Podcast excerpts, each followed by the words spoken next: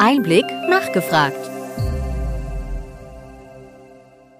Willkommen bei EinBlick nachgefragt, dem Podcast mit Interviews und Gesprächen zum Gesundheitswesen vom Gesundheitsmanagement der Berlin Chemie. In dieser Folge spricht die Fachjournalistin und EinBlick-Redakteurin Frederike Gramm über den Iststand der digitalen Gesundheitsanwendungen.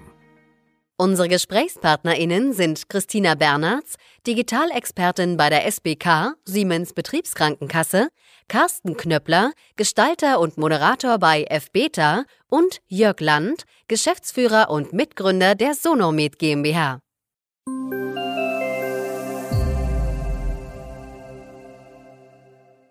Hallo zusammen. Lieber Herr Land, Sie haben die Tinnitus-App mitentwickelt, eine mittlerweile digitale Gesundheitsanwendung. Fanden Sie den DIGA-Prozess verständlich und transparent? Ja, verständlich ja, ist ja weitestgehend operationalisiert, das, das DIGA-Verfahren.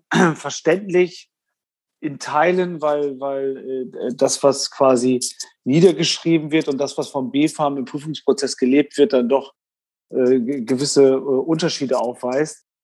Muss man aber, glaube ich, auch erklären, weil das ganze Verfahren noch recht jung ist. Also im Prinzip, ja, fand ich das Verfahren verständlich und, und nachvollziehbar. Auch wenn es nicht angenehm war. Ne? Okay, verstehe. Ähm, Herr Knöppler, mal direkt meine Frage an Sie. Wie sehen Sie das Verfahren? Wie schätzen Sie das ein? Und was sind Vorteile und Nachteile von DIGA? Im Verfahren vielleicht. Ich, ich glaube, es hat sich ganz, ganz gut gezeigt, dass die Erprobungs- Phase doch etwas mehr äh, Innovationsfreundlichkeit in den Markt bringt bei dieser neuen äh, Leistungsart ähm, sozusagen. Ähm, äh, auch wenn nicht alles perfekt läuft und der Gesetzgeber selber hat ja gesagt, er möchte gerne agile Gesetzgebung, mehr Agilität wagen sozusagen. Ich glaube, das ist gelungen und, äh, und auch das, äh, also es bietet einerseits den Raum und andererseits aber auch äh, gibt Klarpunkte, wo man vielleicht nachbessern kann. Ich glaube, das, das finde ich ganz sinnvoll. Vielleicht zu den zu der Frage, inwieweit ähm, die Vor- und Nachteile sind. Auf jeden Fall haben sie was in Bewegung gebracht, haben was anders gemacht. Äh, wer das als Vor- und Nachteil empfindet, ist sehr unterschiedlich. Also sie bringen neue Funktionen rein, die vorher so nicht möglich waren ins Gesundheitswesen. Aber das ist insbesondere, dass das Gesundheitshandeln des Patienten zwischen den Arztbesuchen aktiv unterstützt wird. Das gab es vorher eigentlich so nur begrenzt oder nicht. Wir haben neue Darreichungsformen. Es können auch klassische Leistungen jetzt plötzlich nicht mehr durch einen Physiotherapeuten zum Beispiel, sondern digital erbracht werden. Das würde in verschiedenen Bereichen ja gehen. Und es sind ganz neue Leistungserbringer da. Denn äh, plötzlich können Kassen theoretisch selber formal auch Leistungserbringer werden, indem sie sich an Startups beteiligen. Ähm, es kommen digitale Leistungserbringer hinzu, die es so vorher nicht kannte und es gab. Und es mischt den Markt doch ganz gut auf. Und natürlich können auch durch die Apps, da, da sind ja stark Prozesse drin und das heißt, Prozesse können übergreifend zwischen Hausarzt und Versicherten und Facharzt und anderen Akteuren mehr darüber koordiniert werden als in der Vergangenheit und erfolgsabhängig vergütet werden. Und das in einem Kollektivvertrag ist ein echtes Novum. Insofern, ich empfinde das als Vorteile, aber das empfinden nicht alle so. Da fragt man jeden Akteur und man hat eine andere Meinung wahrscheinlich. Frau Bernards, dann würde ich gerne auch einmal dazu Ihre Meinung wissen. Sehen Sie da den Vorteil, dass es eine bessere Prozessverknüpfung zwischen Hausärztinnen und Versicherten vielleicht gibt in einem einfachen, äh, mit einem einfachen Tool oder würden Sie sagen, das bringt mehr Schwierigkeiten? Ich würde sagen, es hat Potenzial, das sein zu können. Also es steht ja drin, dass es das vorsieht und dass wirklich eine Integration in den Behandlungspfad vorgesehen sein soll. Bisher sehen wir das noch nicht. Bisher sind die entsprechenden Prozesse einfach noch nicht etabliert. Die DIGAs sind noch nicht wirklich in der ambulanten Versorgung angekommen. Es fehlen, es stellen sich einfach vielfach noch offene Fragen, denen wir erst begegnen müssen, wo einfach auch viel Aufklärung notwendig ist. Und ich glaube, am Ende des Tages ist ein Anfang gemacht. Aber wie Herr Knöppler gerade schon sagte, es ist ein agiler Prozess, wo es, denke ich, noch viel zu tun gibt. Mhm. Herr Land, mit Ihrer Tinnitus-App können Sie mal Einblicke geben. Wie kommt das an? Ja, wir sind jetzt mit der, mit der DIGA vor kurzem gestartet, aber hatten gestern eine C M E-Fortbildung, wo siebenhundert Ärzte dabei waren. Also das Interesse ist anscheinend sehr groß mhm. äh, mittlerweile. Äh, aber mehr muss man dann jetzt im laufenden Prozess sagen. Also ich glaube, dass wie kommt es an, äh, hat ja äh, zwei Ansprechpartner. Wir müssen ja den Patienten und den ärztlichen Leistungserbringer sehen. Also ich muss ja ein Problem beim Patienten lösen. Und ich muss es ja auch so bauen, dass es in den ärztlichen Alltag zu integrieren ist, weil ich kann ja nicht die Technikkomplexität in die Arztpraxen reintreiben. Das erleben wir gerade gerade ganz viele. Also wir haben ja schon seit Jahren auch vor DIGA mit den Selektivverträgen, wo die S B K ja zum Beispiel auch wirklich einer der treibenden Kassen war, schon, schon Digitalmodelle gefahren. Und was haben wir da gesehen? Wir müssen die Ärzte ein Stück weit mitnehmen, äh, damit es funktioniert, weil die DIGA ist in der Arztpraxis komplizierter am Handling als ein stoffliches Präparat, wo ich die Apotheke als Troubleshooter habe, ähm, und auch die Usability von Tablette ist ja allen halb äh, bekannt, ne? Und auch der Prozess vom Rezept ist bekannt. Ich gehe zur Apotheke. Jetzt ist vieles neu gemacht worden, ähm, und ich glaube, deswegen äh, muss man einfach auf beiden Seiten engen Blick drauf haben, äh, dass das funktioniert und äh, wir nicht dort Probleme haben, weil das mindert die Inanspruchnahme maßgeblich. Und letztes: Wir müssen uns halt als Anbieter sehen, in Selektivverträgen hatten wir zusammen mit den Kostenträgern einen, einen Zugang zum Patienten. Dieser Kanal ist weitestgehend weggefallen, sodass die Anbieter jetzt vor der Überlegung stehen, wie erreiche ich die Patienten, ähm, die von meinem Produkt profitieren können. Mhm. Thema Selektivverträge. Frau Bernards, sind Selektivverträge bei Gesundheits-Apps eine sinnvolle Alternative als die digitalen Gesundheitsanwendungen? Ja, als die würde ich gar nicht sagen, sondern es ist ja auch äh, rechtlich möglich, DIGAs in Selektivverträge grundsätzlich einzubinden. Und es ist so, wie, wie Herr Land gerade auch gesagt hat, sie bieten da einfach die ein oder anderen Vorteile, haben aber auch Nachteile. Vorteile ist definitiv, dass wir mehr Gestaltungsspielraum haben, dass wir wirklich eine End-to-End-Prozessbetrachtung über die Patient Journey hinweg führen können, ähm, informieren auch die, die beteiligten Leistungserbringer. Jeder weiß, was Inhalt der Anwendung ist, und wir können uns auch genau anschauen oder haben zumindest die Möglichkeiten im Selektivvertrag ganz genau zu sehen, inwieweit nutzt der Kunde denn überhaupt die digitale Anwendung, oder lädt er sie sich am Anfang nur runter, oder ist es wirklich so ein guter Mehrwert, ist die Usability auch entsprechend, dass ich das Produkt mehrfach nutze, also wirklich als Begleiter in der Hosentasche, so ist es vom BfArM damals mal postuliert äh, worden. Die Selektivverträge haben natürlich auch Nachteile, gerade in den Praxen sorgen sie für, für nicht unerhebliche Aufwände, rein administrativer Natur, das darf man nicht vergessen, und der Zugang der Versorgung ist nur den Versicherten möglich, die bei der jeweiligen Kasse versichert sind, also es ist kein kollektivvertraglicher Zugang, und das macht es schwer, die Selektivverträge in die Breite zu bekommen, also dass sich möglichst viele Leistungserbringer auch beteiligen, und das ist nicht ganz einfach. Der Touchpoint Kasse bzw. Kunde, wie Herr Land gerade ansprach, das ist natürlich ein ganz wichtiger Punkt, und das sehen wir gerade auch, dass viele DIGA-Hersteller, ich sage mal so, bei uns vorstellig werden und wünschen sich nun parallel auch wieder die Selektivverträge, weil sie merken, dass der, der Vertriebsweg rein über die Arztpraxen noch nicht funktional ist. Noch nicht. Mhm. Herr Knöppler, sehen Sie, dass der Vertriebsweg ähm, Selektivverträge irgendwie erfolgreicher ist? Und ähm, wie ist es denn, was können wir denn dafür tun, dass die Akzeptanz und ähm, das Sehen von DIGAs mehr Beachtung findet? Also wir haben bei ganz vielen äh, Startups, die wir begleiten, sehen wir diese Kernfrage. Gehe ich, gehe ich den DIGA-Weg, gehe ich den selektivvertraglichen Weg oder kombiniere ich das?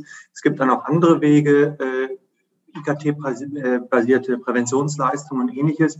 Also gibt es ja einen ganzen Blumenstrauß an anderen Möglichkeiten noch. Die D I P A s kommen jetzt bald, äh, digitale Pflegehilfsmittel gibt es. Also das Spektrum ist breit, und ich glaube, ähm, es gibt da nicht die eine richtige Lösung, weil die, die Innovationskraft und die Ideenvielfalt ja sehr breit ist. Das muss man ein bisschen individuell sehen. Aber ähm, ich glaube, eine Formel, die sich ganz, die ich schlüssig finde, ist, ähm, mit der DIGA äh, erreiche ich schnell äh, eigentlich theoretisch die komplette G K V. Äh, und ich habe einen Zugangsweg, und den wählen gerade, würde ich sagen, eine relativ substanzielle Zahl von Startups. Und ich empfinde, ähm, aber es gibt noch ein paar Grenzen bei dem DIGA-Weg, ähm, zum, also wo ich individueller auf die äh, ähm, Mobilitätsstruktur einer Kasse, auf die Versorgungsbedarfe der Versicherten einer Kasse eingehen kann. Und das ist einfacher über den Selektivvertrag ergänzend hinzuzufügen. Und das ist natürlich auch für die Kassen eine Möglichkeit, sich zu differenzieren. Insofern halte ich das für eine sehr veritable Option.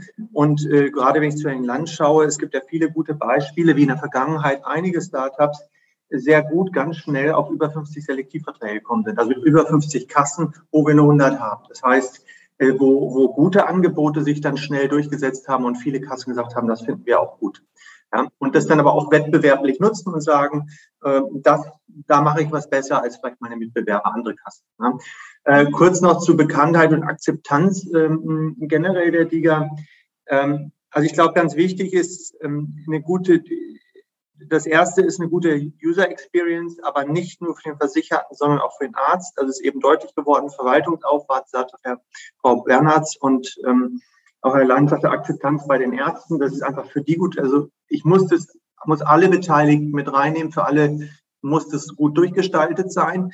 Ähm, dann muss äh, äh, der harte medizinische Mehrwert ähm, äh, oder der Struktur- und Verfahrensverbesserung, die müssen halt eben auch spürbar und erlebbar sein. Und, ähm, und ich glaube, dann haben wir eine, eine ordentliche Basis, um um das Ganze auch wirklich in die Breite zu tragen. Und ähm, letzter Punkt ist aber noch, und da sehe ich aktuell einen Bottleneck, ist, äh, wir haben ein Akzeptanzproblem meines Erachtens auf den darunterliegenden Infrastrukturen.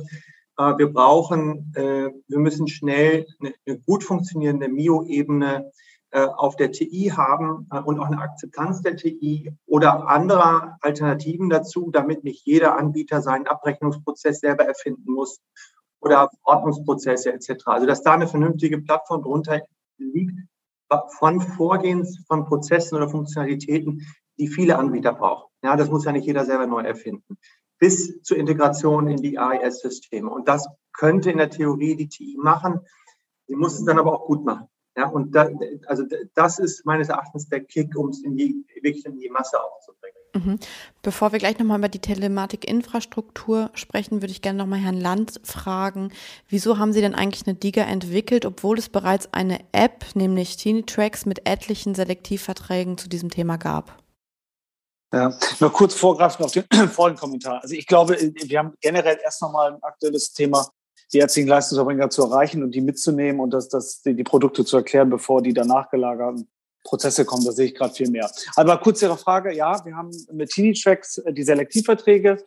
Ähm, das ist auch äh, eine andere Versorgung. Wir haben Tinnitracks Neurotherapie, ist eine gänzlich andere therapeutische Form, die aufgrund der Diagnostik im DIGA-Verfahrens, glaube ich, schwer hätte, für den Aufwand des, des, der Arztpraxis.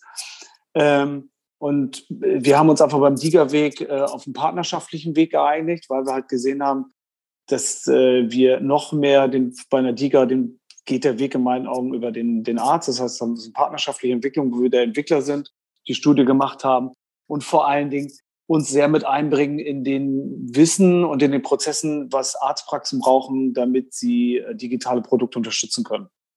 Beim Selektivvertrag, nochmal kurz, Frau Bernards wird es ja vielleicht nochmal bestätigen können, ich kann im Selektivvertrag auch viel tiefer in die Versorgung gehen. Ne? Das darf man nicht unterschätzen. Das ist ein großer Vorteil, dass ich den Arzt mit integrieren kann. Ich kann eventuell Folgeleistungserbringer reinbekommen. Äh, wir haben es in, in einem Fall auch mit der Schön Klinik gemacht.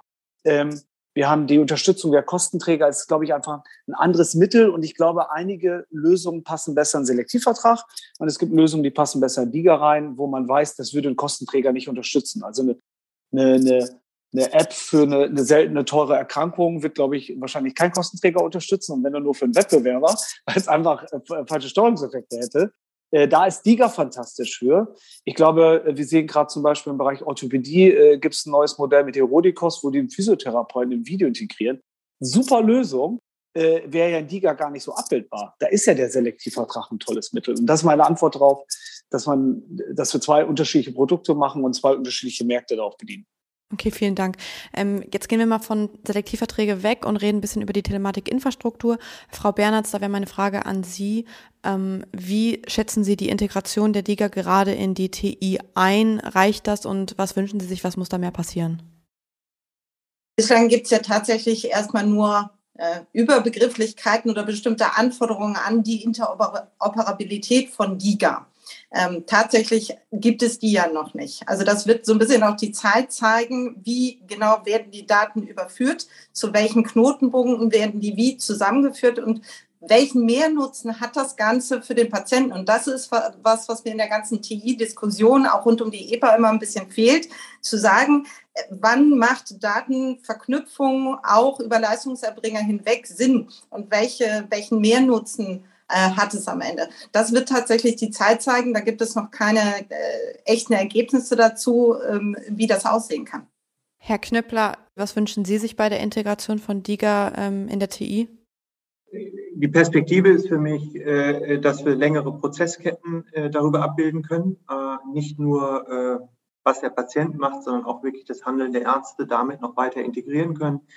Ähm, sowohl in Selektivverträgen als auch im Kollektivvertrag. Ja, und äh, bisher sehen wir auf der T I hauptsächlich elektrisches Papier und noch nicht mal ein Vertragskennzeichen, zum Beispiel für einen Selektivvertrag. Und dementsprechend ist es dafür aktuell noch gänzlich unnutzbar. Und also da ist, äh, und ansprechen von dem Hauptthema, wenn die Bevölkerung überaltert, wir weniger Leistungserbringer haben, müssen mehr Leistungen auch digital oder hybrid erfolgen in den nächsten fünf bis zehn Jahren. Und auf diese Herausforderung ist die T I und das Zusammenspiel mit der DIGA heute noch gar nicht vorbereitet. Herr Land, die Frage möchte ich ja auch einmal an Sie geben. Wie sehen Sie das? Wo muss die T I noch nachlegen? Also ganz ehrlich, wir schauen es an, wenn es soweit ist. Wir können es eh nicht maßgeblich ändern. Wir, wir kämpfen, glaube ich, als alle Anbieter mit einem recht ungünstig gestalteten Rezeptprozess, äh, der sicherlich hätte anders gestaltet werden können. Und ich kümmere mich jetzt lieber erstmal darum, das Produkt äh, vernünftig im Markt zu kriegen und, und in den ärztlichen Alltags, äh, Leistung, Alltag zu integrieren, dass es halt in, in die Verordnung reinkommt. Und wenn es dann später das E-Rezept und Co. gibt, sind wir die Ersten, die sich das anschauen. Aber ich habe mir angewöhnt, im Gesundheitsmarkt mit äh, Zukunftszuständen zu arbeiten. Wir nehmen das, was da ist und schauen, wie es kommt und werden somit auch nicht enttäuscht, ne? Das klingt gut.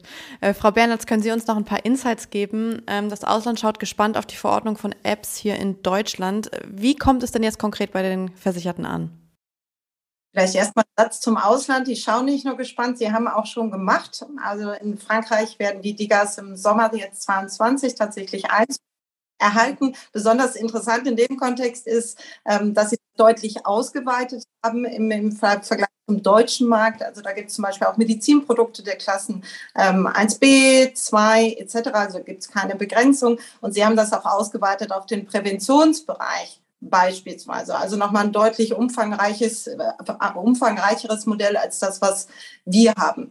Ähm, wir können auf jeden Fall positiv berichten, dass wir den Prozess, der ja nicht ganz trivial und einfach war, gut für unsere Kunden umgesetzt haben. Wir hatten ja, ich sag mal, circa drei Monate Zeit, das Ganze umzusetzen. Ähm, das hat funktioniert, auch mit Integrationen, beispielsweise in die meine S B K, sprich in unsere äh, Kassen-App. Wir haben Stand heute ähm, zweitausend, dreitausend, zweitausenddreihundert ausgespielte Codes. Ähm, Das Verhältnis, was sich am Anfang gezeigt hat, dass die Genehmigungsrate deutlich über der Verordnungsrate lag, Rate lag, das hat sich relativiert, also eher umgekehrt, dass wir heute noch ein Drittel circa haben, die, die über den Genehmigungsweg, über die Kasse gehen. Die Mehrzahl geht mittlerweile über die, über die Ärzte. Wenn man das jetzt im Vergleich sieht zu den Ergebnissen aus dem DIGA-Bericht, der ja kürzlich erschienen ist, natürlich nur Bezug nehmend auf die Jahr, auf ein Jahr, ähm, passt das? Ich glaube, da hatten wir G K V-weit, ich gucke mal eben, äh, circa neununddreißigtausend eingelöste Codes. Und ähm, ja, also das Bild, was sich im DIGA-Bericht gezeigt hat, das spiegelt sich auch bei uns in der Kasse wieder. Also die, die Hauptverordner sind die Hausärzte, nachfolgend kommen einige äh, Fachärztegruppen. Ähm, und wenn man in die Fachärzte so sozusagen reingeht, dann sind es natürlich Diagnosen, Oder, oder Beschwerdebilder wie, wie Tinnitus oder wie orthopädische Erkrankungen, die da den Lead bislang anführen. Man muss aber dazu sagen, dass die Daten natürlich immer in Abhängigkeit dazu stehen, wie viele DIGAs gab es denn zu dem damaligen Zeitpunkt. Ne? Der DIGA-Bericht wurde gemacht, damals gab es dann elf DIGAs, heute gibt es mittlerweile schon einunddreißig DIGAs.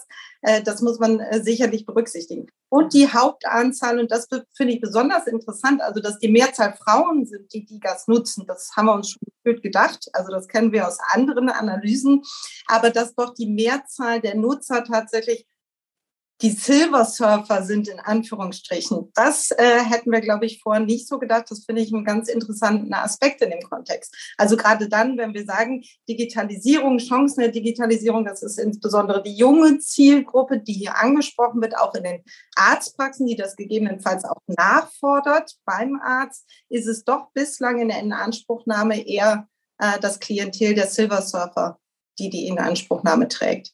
Mhm. Herr Land, sind das bei Ihrer Tinnitus-App auch die Silver Surfer oder wer nutzt die App da dort am meisten? Ja, müssen wir jetzt aufpassen, was jetzt Silver Surfer ist. Also schon sind jetzt nicht die, die Jüngeren, das ist ein guter Schnitt, der durchgeht, auch mit teilweise, also in den in dem DIGA-Verzeichnis sehen wir es ja gar nicht, ne? Die Rezepte enthalten ja keine Informationen mehr, ich kann die nur auf den Selektivvertrag zurückkriegen. Da ist es relativ breit, vor allen Dingen um die fünfzig herum haben wir, äh, haben wir eher eine Anführung, aber so ganz da oben hin wird es dann, dann doch irgendwann dünner, ne? Also allein von, von der Hörfähigkeit her. Ähm, aber ich glaube, was auch bei den DIGA spannend ist, wo Frau Bernards aufgreift, es ist einfach interessant zu sehen, dass wir ein paar DIGAs haben mit stolzen Volumen, aber dann einen drastischen Abbruch, obwohl alle den gleichen Zugang zum System haben. Und ich glaube, was man daraus liest, jetzt auch mit den steigenden Anforderungen, liest ja eine ganz tolle B S I-Vorschrift, die da im Hause steht, dass sich der Markt jetzt auch ruckzuck konsolidieren wird, weil die Zulassung und Verkehrungskosten stehen in keinem Verhältnis zu dem, was das untere Drittel im DIGA-Verhältnis an Voluminas macht. Also das wird jetzt zu einer Konsolidierung führen, dass sich einige darauf konzentrieren. Und wir sehen auch ein Verdichtung auf einigen Indikationen und aufgrund des Wettbewerbs ist ja auch anzunehmen, dass sie dann eher mal bei Frau Bernards klingeln und sagen, können wir dann doch was mit Ihnen machen. Verstehe. Ich würde jetzt einmal gerne noch Thema Preisfindung ansprechen. Frau Bernards, wie ist denn Ihre Position aktuell zur Preisfindung und den teilweise, ich sage jetzt mal, umstrittenen Preisen? Also ich weiß jetzt vom G K V S V, der hatte sich da schon ordentlich beschwert drüber. Äh, wie, wie sehen Sie das? Naja, begeistert sind wir nicht, aber ich muss das relativieren. Also natürlich sind die, die Preise, die Herstellerpreise gerade im, im ersten Jahr, die sind nicht ganz ohne. Weshalb ich zu der Erkenntnis komme, ich kenne die Preise aus den Selektivverträgen. Und wenn sich die Preise derart überzeichnen und ich weiß, dass die Anforderungen im DIGA-Verzeichnis groß sind, aber äh, zumindest einige Kassen, und zu denen zählen wir uns auch, haben auch hohe Anforderungen, wenn man mit uns einen Selektivvertrag machen müsste, was diese Preissteigerung in dieser Form vielleicht nicht rechtfertigt. Aber um die Diskussion einfach um auf einen, auf einen anderen Zweig sozusagen zu bringen, die Frage ist doch, wenn ich weiß, dass eine Anwendung hilft und der Kunde sie auch tatsächlich nutzt, dann bin ich auch als Kasse, als Kostenträger bereit, einen höheren Preis zu zahlen. Wenn ich jedoch überhaupt nicht weiß, ob der Kunde die nutzt, was der damit macht, ob der überhaupt begeistert ist oder das Gegenteil ist, dann sehe ich das durchaus kritisch. Also ich glaube, dass hier die Chancen, die die Digitalisierung im Kontext der DIGAs ja bieten würde, ne, dass man sich das Thema Nutzung anguckt. Herr Knöppler hatte eben das Thema Pay for Performance angesprochen, was wir auch in vielen Selektivverträgen führen. Wenn man das aufgreifen würde und auch integrieren würde, dann könnte man sicherlich mit dem einen oder anderen höheren Preis auch leben. Aber äh, ich glaube, die erste, genau der erste Schiedsspruch ist ja erfolgt. Wir haben bei der ersten DIGA sozusagen den final festgelegten Preis, der sich um ca. sechzig Prozent äh, im Vergleich zum Herstellerpreis reduziert hat. Das ist sicherlich, sicherlich ein erster Anfang. Wir haben aber auch die erste DIGA, die sich auf dem DIGA-Verzeichnis wieder verabschiedet, weil die entsprechenden Nachweise im, im Kontext der, ja, des Effektes auf den Kunden nicht viel besser waren als die einer frei verfügbaren Anwendung. Und dann muss ich mir aus Sicht des Solidarsystems Kasse die Frage stellen, okay, jetzt haben wir ein Jahr lang so ein So ein Testing geführt, so ein Beta-Test mit unseren Kunden gemacht, von dem wir nicht wussten, hat das gut getan, hat das nicht gut getan und wir hatten ähm, nicht unrelevante Ausgaben in dem Bereich. Das kann man schon fraglich sehen. Mhm. Herr Knöppler, sind die ja vermeintlich hohen Preise laut der Kassen gerechtfertigt und auch in Bezug auf den Nachweis? Das äh, muss man ja immer wirklich äh, Fall für Fall sehen, was, welche Potenziale in der Erkrankung sind, äh, ob ich sie überhaupt über eine Studie vermessen kann und ob ich das hinter äh, gesundheitsökonomisch als Budget Impact auch für eine Kasse ausrechnen kann. Ähm, tendenziell über alle ist das Preisniveau, glaube ich, gerade noch eher an der höheren Kante, sage ich mal.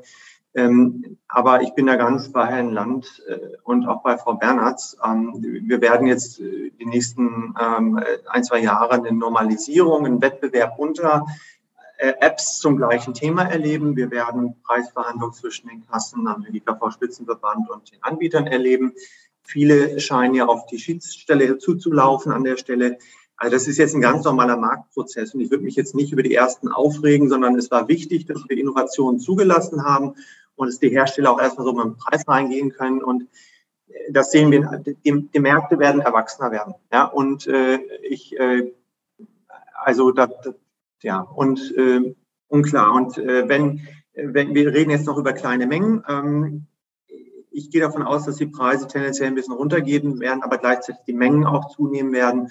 Und dann wird sich das irgendwann einpendeln, weil das Verfahren bietet es ja. ja. Ich muss es ja nachweisen, ich muss es auch brauchbar nachweisen, inklusive dessen, was Frau Bernards gerade auch nochmal angesprochen hatte, Pay for Performance, meines Erachtens genug. Äh, die, die Zukunft wird es zeigen, und jetzt kommen wir leider auch schon zum Ende unseres Podcasts, und ich möchte jetzt einmal nochmal Thema Zukunft ein Abschlussstatement von Ihnen allen drei einfangen, und zwar, was wünschen Sie sich für die Zukunft im Bereich digitaler Anwendungen im Gesundheitswesen? Herr Land, möchten Sie damit beginnen? Also ich würde sagen, dass es erstmal so bleibt, wie es jetzt ist. Also dass man, oder nee, andersrum. Einen verlässlich, weiterhin verlässlichen Prozess für die Anbieter, den Zugang ins DIGA-System zu finden. Das ist das Wichtigste, was Anbieter brauchen.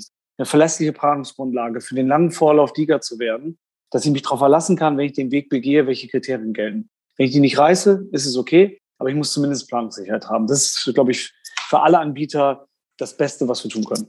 Mhm. Vielen Dank, Frau Bernards. Ich wünsche mir natürlich, dass das sinnvoll in den Versorgungsprozess eingebettet wird, dass immer mehr Leistungserbringer ähm, dabei sind und wirklich auch kundenspezifisch und individuell schauen, macht das für den Kunden jetzt Sinn oder eben nicht. Also die Option ja besteht ja. Und ich wünsche mir, dass die ein oder anderen Chancen mehr mitgenommen werden können. Also gerade das Thema K I und auch zu schauen, wo kommen die Daten für die K I her, und heißt das vielleicht, dass ich meine Anwendung Ähm, anders gestalten kann im, im, im, im Sinne der Diversität, also um wirklich auch auf verschiedene Patientengruppen, nicht Komorbiditäten eingehen zu können, dass wir da noch Potenziale heben können oder Datenschätze heben können, um die Produkte besser äh, zu machen. Und dann gibt es natürlich die ein oder anderen formalen Wünsche, die ich habe, beispielsweise im Sinne der Ärzte zu sprechen und zu sagen, sowas wie eine Anpassung des Heilmittelwerbegesetzes zu machen, damit jeder Arzt in Testing gehen kann und weiß, was ist in der DIGA, was passiert da mit meinem, mein, mit meinem Patienten in der DIGA? Das weiß er bisher nicht. Im Moment kennt er nur mal die Farbe der DIGA. Das würde ich mir sehr wünschen. Vielen Dank. Und Herr Knöppler, Ihr Statement für die Zukunft von digitalen Gesundheitsanwendungen? Also ich wünsche mir, dass, wie gesagt, die, vorhin hatte ich schon kurz angedeutet, die Prozesse zwischen dem, was der Patient macht, mit der App unterstützt, und den Leistungserbringern und der Kasse sich weiter integriert und intensiviert. Das geht nur, wenn die doch innovativen Apps auf ein ähnlich innovatives I T-Infrastruktur-Konstrukt stoßen bei T I, A I S, KISS und Krankenkasseninformationssystemen. Die sind alle relativ träge, zu träge, und die Verbindungen sind weiterhin zu unklar. Und das würde die Innovation meines Erachtens nochmal deutlich erleichtern und pushen. Und dann hätten wir auch, würden wir auch mehr kommen zu messbaren Effekten für größere Populationen, wie zum Beispiel auch Multimorbide oder andere schwere Erkrankte, die einfach teuer und, und betreuungsintensiv sind. Und das, das ist für mich so ein, so ein Ausblick, wie gesagt, für die eher so fünf bis zehn Jahre. Vielen Dank. Ich hoffe, dass es mit den DIGA gut weitergeht. Ich glaube, die Chancen sind da, das sehen wir alle. Und ich bedanke mich an dieser Stelle bei Frau Bernards, Herrn Land und Herrn Knöppler für das Gespräch. Vielen Dank. Gerne. Danke. Danke. Ciao, ciao.